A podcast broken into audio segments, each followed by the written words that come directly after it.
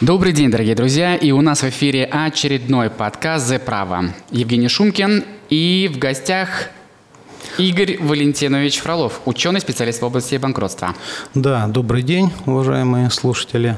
А, я Фролов Игорь Валентинович, кандидат юридических наук, доцент.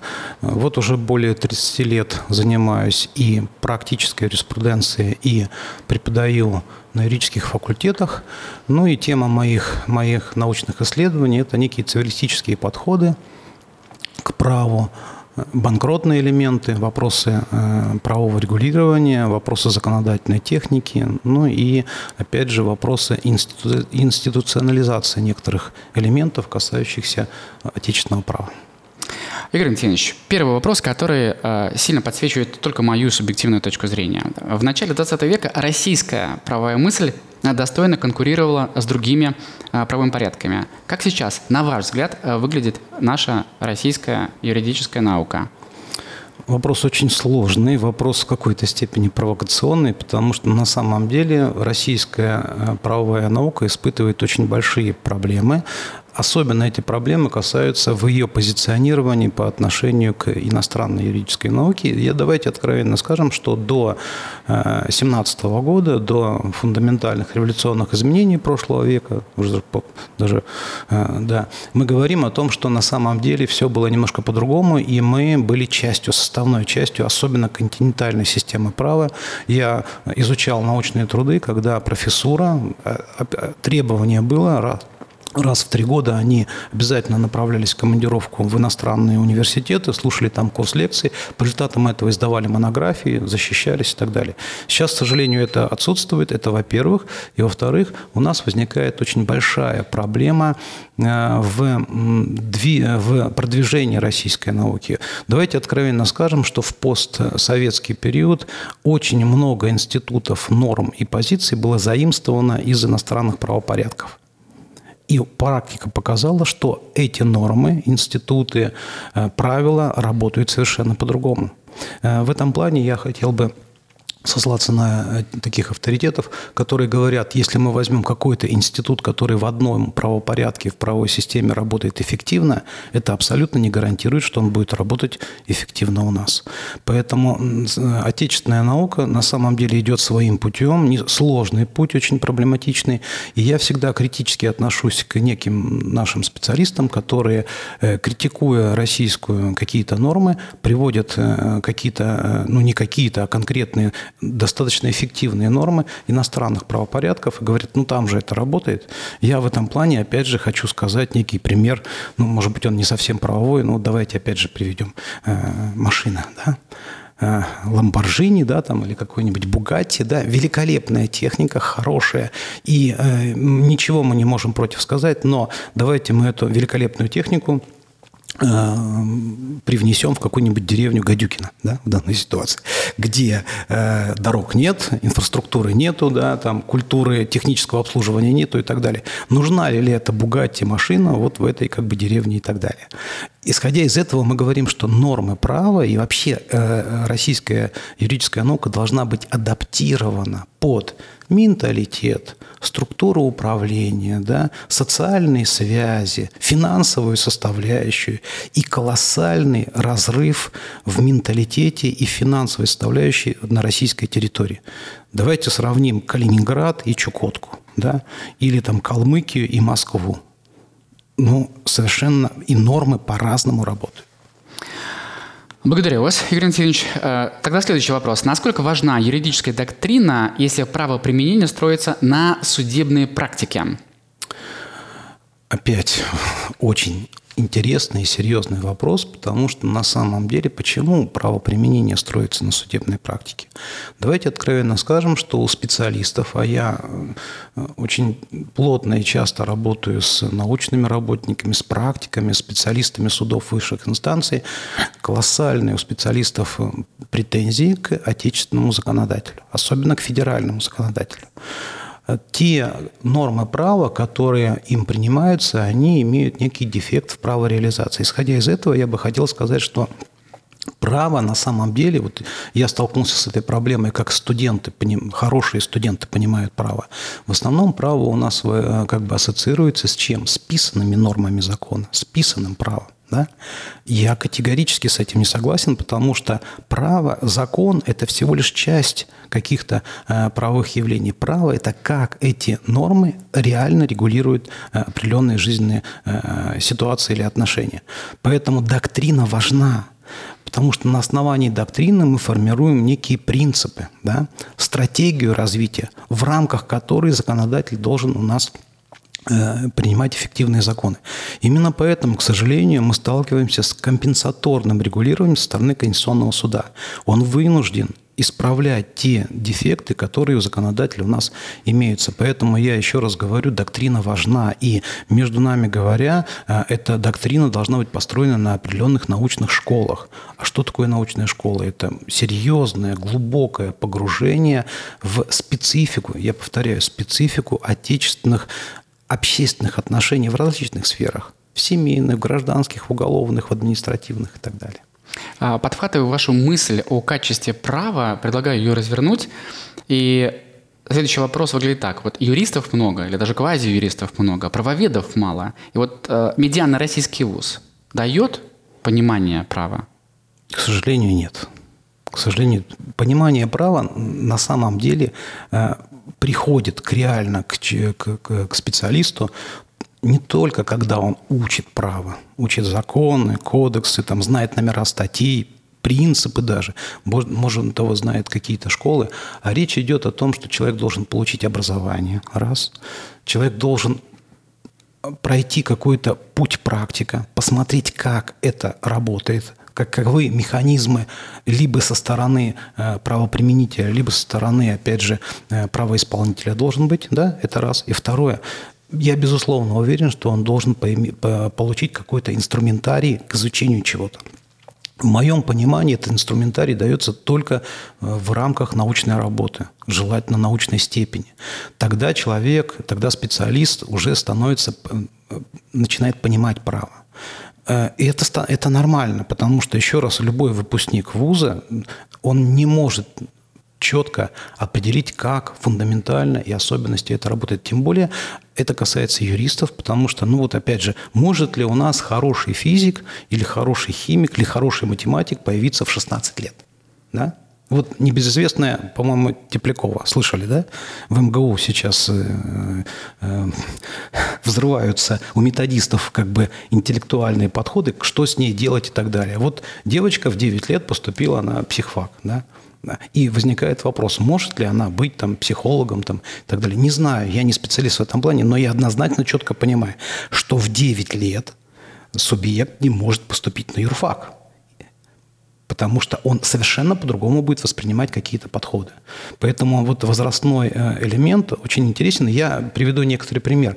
Лет, э, наверное, 10 назад к нам приезжал специалист из Конституционного суда Соединенных Штатов Америки. Его, он делал некоторый обзор лекций, его пригласили эм, э, провести некую такую обзорную э, как бы, беседу со судьями. судьями да? И вот его приглашают в аудиторию, где посадили судьи, он заходит в эту аудиторию, потом говорит, и извините, я дико извиняюсь, я не туда попал, он уходит. Ему говорят, нет, нет, вы сюда попали, зайдите сюда.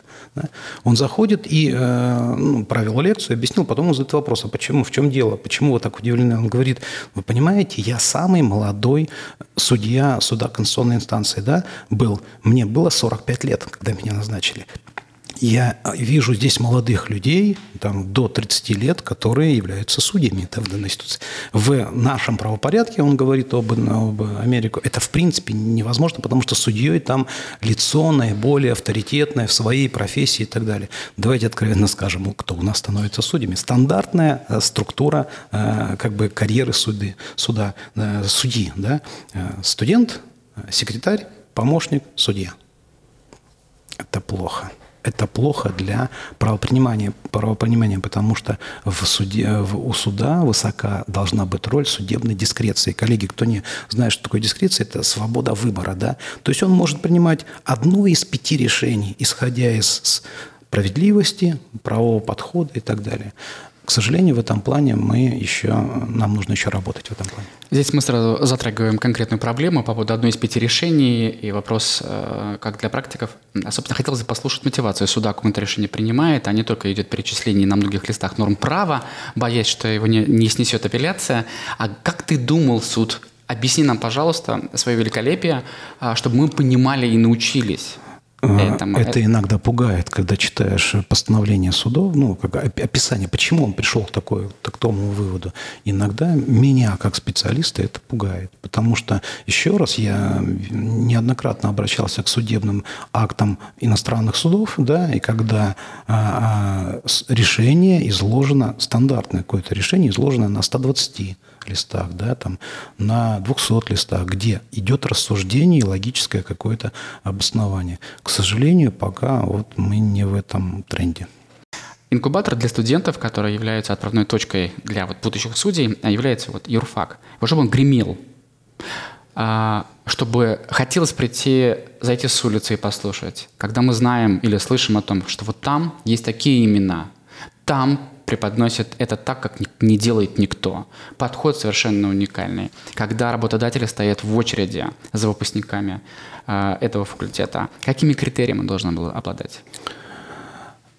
Вы затронули очень больную тему образования в общем и образования юридического в частности. Да? Э, больная эта тема заключается в том, что я уже более 30 лет имею опыт работы. Да? И, во-первых, первая э, ситуация на тот вопрос, на который мне никто не мог ответить, даже в министерстве, даже среди судей конституционных судов, мы с ними беседовали, почему произошло деление специалитета юриспруденции на бакалавриат и магистратуру. Это первое, да. Э, второе, вы сказали, чтобы вуз гремел. Э, э, что, какая цель у вуза должна быть? либо подготовить массовую, как бы таких рабочих бойцов юридического фронта, либо заработать деньги, либо продвинуть науку, либо развить или дать общую социализацию населения там и так далее. Безусловно, первая позиция, которая должна быть, это время – то есть ВУЗ должен долго функционировать в этой сфере. Во-вторых, у него должны быть школы. Что такое школа? Это должно быть какое-то направление, которое оказывает реальное воздействие на что? На какую-то отрасль законодательства и, там, и так далее. Да? И, во-вторых, конечно же, материальное обеспечение. К сожалению, массу, особенно юридических факультетов, не страдают переизбытком финансирования, поэтому это тоже возникает очень большая проблема. Я сразу же хочу сказать, что, к сожалению, э, у нас есть точечные такие точки э, как бы э, развития базового юридического образования, конечно, Москва и Санкт-Петербург, да, в Екатеринбург, к сожалению, в этом плане вот все, что касается за Уралом, у нас традиции не столько большие. Да, у нас были тот же Томский императорский университет, но мы с вами знаем, что, опять же, после 17 года фактически это было все ликвидировано в достаточно жестком порядке и так далее. Поэтому критерий какой? Это прежде всего научная школа, да, раз. И второе, это, конечно же, э, лица и прежде всего преподаватели, да, потому что это должны быть действительно люди с опытом, да, э, люди, которые как бы, ну, действительно понимают, что такое право, что это не только закон, который сегодня может быть нести изменения и так далее, а как это регулирует э, соответствующие общественные отношения.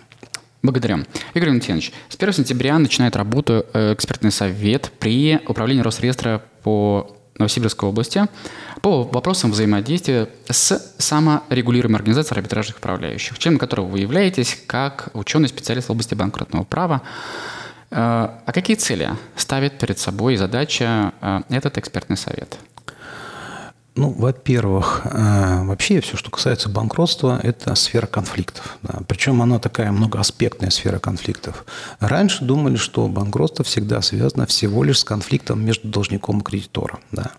Потом немножко усложнили эту задачу. В среде кредиторов между собой тоже есть элемент конфликта. Потом к, это, к этой элементу конфликтности в эту систему вошли и лица, осуществляющие арбитражное управление, и госструктуры, э, подключились сюда и нотариусы, и органы опеки попечительства, ну и так далее и тому подобное. Поэтому прежде всего необходимо выработать систему общих подходов. Это раз. Второе, я абсолютно четко обосновываю точку зрения, что в такой сложной сфере отношений, как банкротство, высока доля должна быть регионального регулирования. Ну вот возьмем тот же небезызвестный вам вопрос, а, это иммунитет единственного жилья. То есть мы с вами знаем, что постановлением Конституционного суда введено понятие «роскошное жилье», которое у должника забрать нельзя. Но что такое роскошное жилье? Критериев нет. Критериев нету для Москвы, Новосибирска, Чукотки, Калмыкии, там, Чечни и так далее. И в, в регионе должны быть э, эти модели разработаны. Поэтому я думаю, что мы попытаемся, во-первых, выработать общие подходы, и, во-вторых, наверное, подтолкнуть законодателя к делегированию субъекту федерации каких-то полномочий, которые он должен эффективно построить, исходя из особенностей той или иной территории. Понятно, благодарю.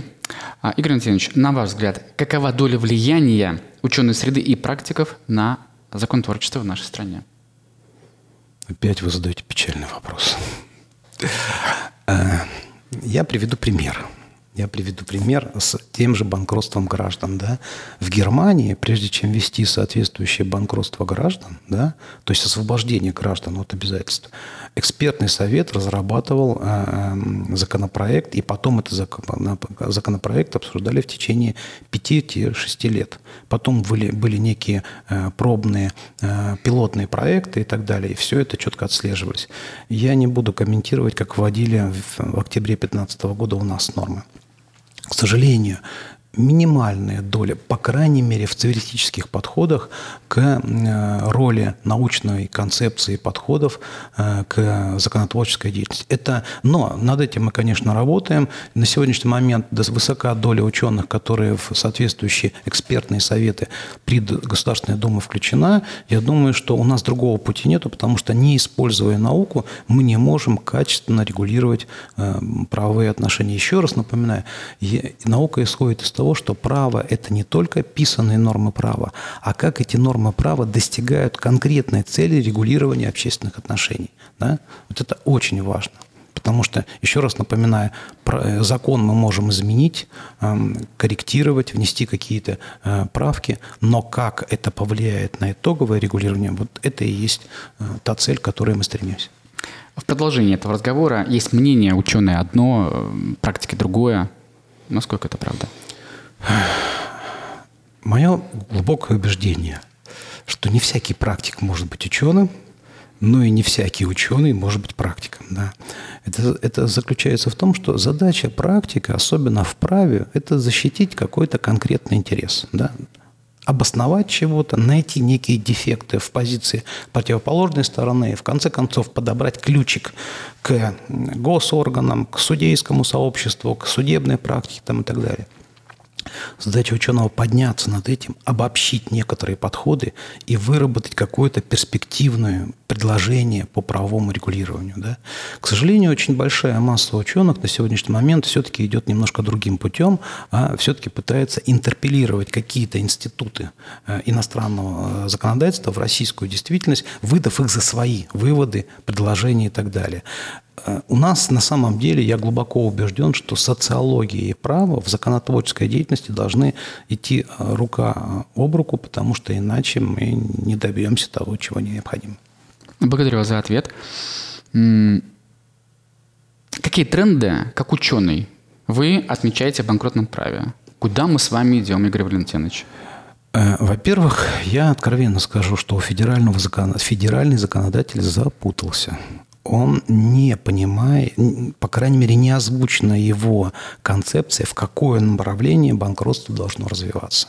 Э, кто так или иначе сталкивался с банкротством, знает, что на сегодняшний момент у нас действует 200, э, федеральный закон о несостоятельности банкротства, который еще был практически в 2002 году принят, да, вот, э, он не удовлетворяет практически никого, и была масса законопроектов, которые на сегодняшний момент не приняты. Тренды должны быть следующие. Во-первых, мы должны определить цель. Для, что такое банкротство? Да? Это, а я напоминаю, что может ли быть единая цель? По моему глубокому убеждению, Основная цель банкротства должна быть урегулирование конфликтов, вызванных несостоятельностью, неоплатностью, опять же, э, должников, различных категорий должников. Первый тренд. Второй тренд, конечно, это социализация, высокая, высокая роль, опять же, защиты как бы э, субъектов малого предпринимательства, граждан, э, семьи, семей от связанных с погашением задолженности. И последний тренд, мы должны что-то сделать с арбитражным управлением. Потому что в той э, катастрофической ситуации, в которой находится существенная часть арбитражных управляющих, мне их просто жалко, они выполняют высокую публично-социальную функцию. Да? А с ними, вот э, специалисты, наверное, меня поймут, э, вот эта вот точка безубыточности их, да, или, опять же, тренд защиты их статуса, он, он требует очень серьезного подхода. Что... Благодарю. Отметьте, пожалуйста, 1-3 позитивных и такое же количество, 1-3 негативных э, моментов банкротной практики на здесь и сейчас. Безусловно, позитивные моменты есть. Э, конечно же, очень активно развиваются вопросы, касающиеся формирования конкурсной массы, вопросы изъятия имущества из конкурсной массы, особенно это касается колоссально развивающегося института банкротства граждан. Это и минимальный прожиточный уровень, и единственное жилье и так далее. Очень интересные тренды по субординации требований кредиторов, ужасно интересные тренды по э, привлечению к субсидиарной ответственности, оспариванию сделок должника. Они спорные, но они как бы есть и так далее. Что касается негативных моментов, это, конечно же, прежде всего все то, что происходит с саморегулированием и функционированием арбитражных управляющих, законодатель запутался. Да, он, у него концепции общего подхода принципиально нет. То ли оставлять саморегулирование, или его отменять и так далее. Да. Конечно же, большая проблема у нас возникает с определением вообще критерий несостоятельности. Да. Э, на сегодняшний момент, если вы понимаете, читали закон, Критерий несостоятельности для возбуждения дела о банкротстве граждан – это не менее 500 тысяч, а для юридических лиц – 300 тысяч. Граждане – полмиллиона, а юридические лица – 300 тысяч. Да? Ну что такое 300 тысяч? Ну, то есть несопоставимы некоторые позиции. И, конечно же, очень интересная проблема – это проблема множественности на стороне должников. Возможно ли на сегодняшний момент банкротить домохозяйство? Возможно ли банкротить э, предпринимательские группы, э, то есть какие-то холдинги там и так далее? Вот как это будет в иностранных правопорядках, ну и вообще в, в мире это активно применяется. Применимо ли это к нам? Мы это на самом деле не знаем. Ну и, конечно же, негативный тренд заключается в следующем, очень существенный. Мы уже специалисты в течение более чем четырех лет ожидаем каких-то изменений. То есть нам все четко говорят, что закон будет заменен, но не говорят, как будет заменен и так далее. Поэтому мы не можем как-то такую глубокую, э, серьезную глубину дальнего планирования сделать, потому что говорят, Часть процедур будет отменена, часть процедур будет введена. Модели э, у арбитражного управляющего показателя будут такие, может быть, такие. Э, банкротство э, супругов будет, может быть, не будет. Будет ли банкротство малолетних или не будет банкротства малолетних? Что у нас делать с банкротством чиновников? Да? Будут ли они освобождаться по результатам банкротства или нет?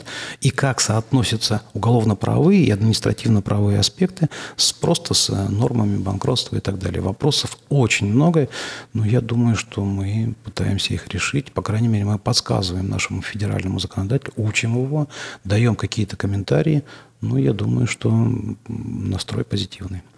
Игорь Антонович, мы затрагиваем с вами очень много а, для нас живут трепещущих проблем, которые требуют э, постоянного и глубокого рассмотрения, обсуждения в эфире. Убежден, э, мы будем с вами встречаться очень часто в эфире и обсуждать э, текущие проблемы, которые волнуют нас и наших коллег. И посему ваше пожелание трудящимся на банкротном поприще на научных и практических фронтах – во-первых, тот, кто э, имеет намерение обеспечить себя работой.